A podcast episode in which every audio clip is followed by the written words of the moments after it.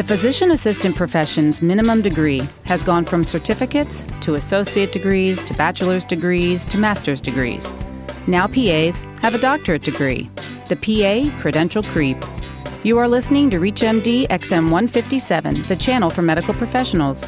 Welcome to the Clinicians Roundtable. I'm Lisa DeAndre, your host, and with me today is Jim Cawley, a professor of healthcare science and the director of the PA MPH program in the School of Medicine and Health Science at the George Washington University. Jim has published extensively on aspects of the healthcare workforce and is currently completing work on physician assistants, practice and policy to be published in 2009. Today we are discussing the physician assistant doctorate degree. Hi, Jim. Welcome to the show. Thank you, Lisa. Jim, can you give us a history of the PA education and tell us how we went from certificates to a doctoral degree? Well, initially, PA education was set up on what is termed a competency based model, which means that what was important for graduates to have was graduation from an accredited program and passing the national certification exam. The PA programs at that time and continuing through the 80s and 90s were set in many different educational settings. Some were in medical schools, some were in universities, some were in community colleges. And the reason for the competency based model was to allow for PA programs to be established in all sorts of educational institutions. That worked very well for many years. And as time went on, however, increasingly within the health professions, credential creep, as you noted, started to become a phenomena. And as more of the health professions moved to master's and then to doctoral degrees, the pressure on the PA profession to go along this same pathway increased. And that led us in the 90s to first debate the master's issue and then basically to adopt the master's as the entry level degree for physician assistant education. It sounds like the PAs are having an identity crisis. Well, it's an academic degree conscious world out there, and many of the professions that are considered to be in the same category as physician assistants have moved to now the doctoral degree. I'm thinking specifically of the PT profession that went through the same kinds of transitions, and now they award the Doctorate of Physical Therapy degree, the DPT, for entry level physical therapy education. And then recently, we've just learned that the nurse practitioner profession will award the DNP, Doctorate of Nursing Practice, for all advanced practice nurses that will graduate within the next five to seven years. How much of this has to do with keeping up with the nurse practitioners?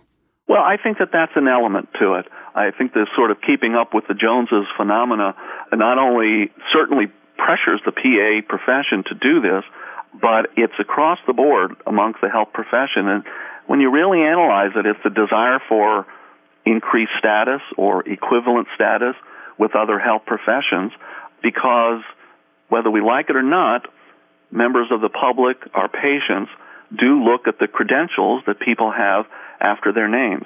And I think for PAs, it's been becoming increasingly difficult to defend this sort of competency based model that is not tied to academic degrees.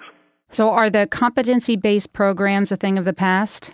I'm afraid so. I think increasingly we've seen new programs begin by awarding the master's degrees. We've seen certainly a number of PA educational programs convert from bachelor's to master's. That leads us to a circumstance where of the 141 accredited programs, I believe now there's more than 110 that award the master's degrees. So those that do not are increasingly becoming the educational dinosaurs of the profession. What about the associate degrees? I know there's still several programs that graduate with associate degrees. There are. Some of those programs that are based in community colleges have actually developed affiliations with universities to at least provide those students the option to attain a master's degree. There are several in my home state of Maryland that have developed such uh, affiliations. But there is a role to be played by these associate degree programs. One of the things that we have to bear in mind is that these types of programs do attract higher proportions of students from disadvantaged populations and do place a number of their graduates into medically needy areas. So there's an important role that these institutions play and an important role for their graduates. If you're just joining us, you're listening to the Clinicians Roundtable on ReachMD XM 157, the channel for medical professionals. I'm Lisa DeAndre, and I'm speaking with Jim Cawley, a professor of healthcare science and the director of the PA MPH program in the School of Medicine and Health Science at the George Washington University. We are discussing the physician assistant doctorate degree. Jim, the doctorate degree is one of the biggest issues in the PA profession and will ultimately determine its future. Yet, it was not discussed in the House of Delegates at the AAPA conference. Why?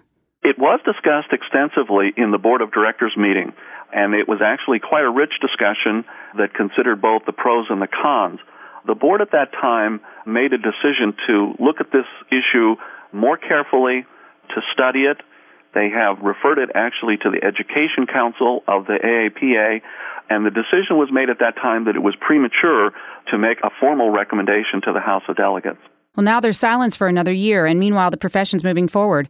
Do you think the AAPA missed their opportunity to guide the future of the doctorate degree? No, I don't think that they missed an opportunity. There clearly is a time element here. We don't want to have an educational institution to start a doctoral program where it could lead to a domino like effect. What I think is important for the Academy, and I know that the board feels this way, is to look at the issue in a careful, measured way and to possibly issue a statement down the road that might indicate the Academy's position on this issue. And it may not take an entire year for this to occur. So it's very possible that once the issue is examined in depth, that there may be a statement forthcoming that would indicate the Academy's position on this important issue. Well, how close are we to a civilian program? What are the models of doctorate education for PAs right now? Well, we know that there is a program that was developed by the Army, the 18 month doctoral degree program that is available for emergency medicine physician assistant residents at Brooke Army Medical Center at Fort Sam Houston outside of San Antonio. That really is the first doctoral degree that included in its name physician assistant. That's a very specialized program in the military. Major Len Grupo, who is a good friend and colleague of mine, actually we gave a presentation on this program and the larger issue of doctoral education at the PA education meeting in Tucson Len got a lot of questions about that particular program, and it is a very intense and rigorous educational program that is science based. The doctoral degree is awarded by Baylor University. It may be a program that does not have a lot of application to the civilian sector. It may or may not be. We'll have to see. But I think it's important to keep in mind that there are potentially three levels of doctoral degrees for physician assistants. One is the residency program that we've just mentioned. A second would be what's called a degree completion model, which would be a doctoral degree, perhaps an online doctoral degree, that might be available for master's degree PA graduates. Those are less controversial.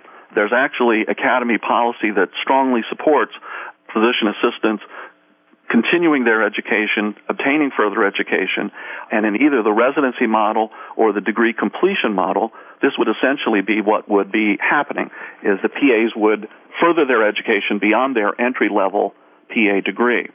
What is controversial are entry level PA programs. This is where a number of PAs and PA educators get very nervous when we start talking about a PA program that would award the doctoral degree as the entry level credential. This is what's happening in the PT profession and has evolved over the last five years. It's controversial, and it's also controversial in nursing education. There are members of the practicing community, the rank and file, that are less than enthusiastic about their respective professions moving in this direction. And I think that that same level of anxiety is observed in the PA profession. Can you give me a couple arguments of why it would be a good thing for the PAs to move to an entry level doctorate degree? Well, the arguments that have been put forth are along the lines of number one, keeping up with the Joneses and the credential creep, which I think is considered to be a, weak argument. I think a more strong argument is that given the level of responsibility and the level of function of a physician assistant in modern day clinical practice, that their function may be indeed on the doctoral level and that that would be an appropriate academic recognition for what PAs have to learn, the material that they have to master, and the skills they have to develop in order to function in modern day medical practice. Again, oftentimes it's a comparison kind of thing that if PAs are seen at the same level of function, for example, as advanced practice nursing, and if advanced practice nurses are receiving a doctoral degree for their entry level education, then why shouldn't that be the case for PAs? Well, there are many incredibly skilled PAs that have associate's degrees and bachelor's, and I often hear them say, What's the point? A higher education or another degree isn't going to advance patient care. It's not going to help me do my job better. And there's a fight I think that's a very valid point. And I, in some of my research activities, I've talked to a number of folks in the PT profession, particularly rank and file PTs, who make the same point. They say that there is very little difference between what a PT does, whether the PT is a older graduate of a master's in physical therapy program versus a doctorate in physical therapy program. And I think that that's a perfect analogy for the PA profession and makes just the point that you made that the clinically practicing clinician really doesn't do anything different, that there are not necessarily additional skills that are imparted in this doctoral training. So, what's the point? Now, the PAs are looking at a possible doctorate degree and the certification and increased cost of education. Why be a PA? Why not just be an MD? And then you have to wonder why we're not talking about a bridge program.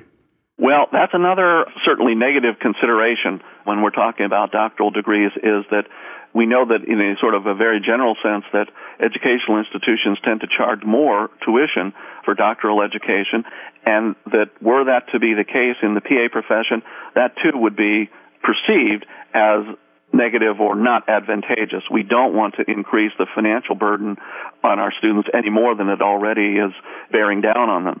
In terms of bridge programs, I have very mixed feelings about bridge programs.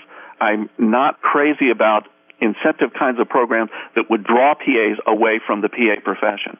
I think it's a fabulous profession in and of itself.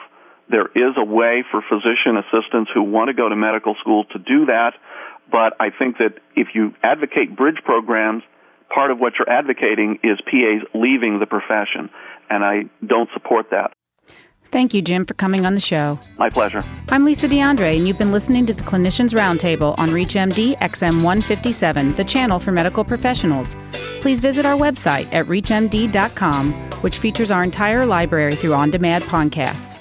Or call us toll free with your comments and suggestions at 888 MD XM 157. And thanks for listening.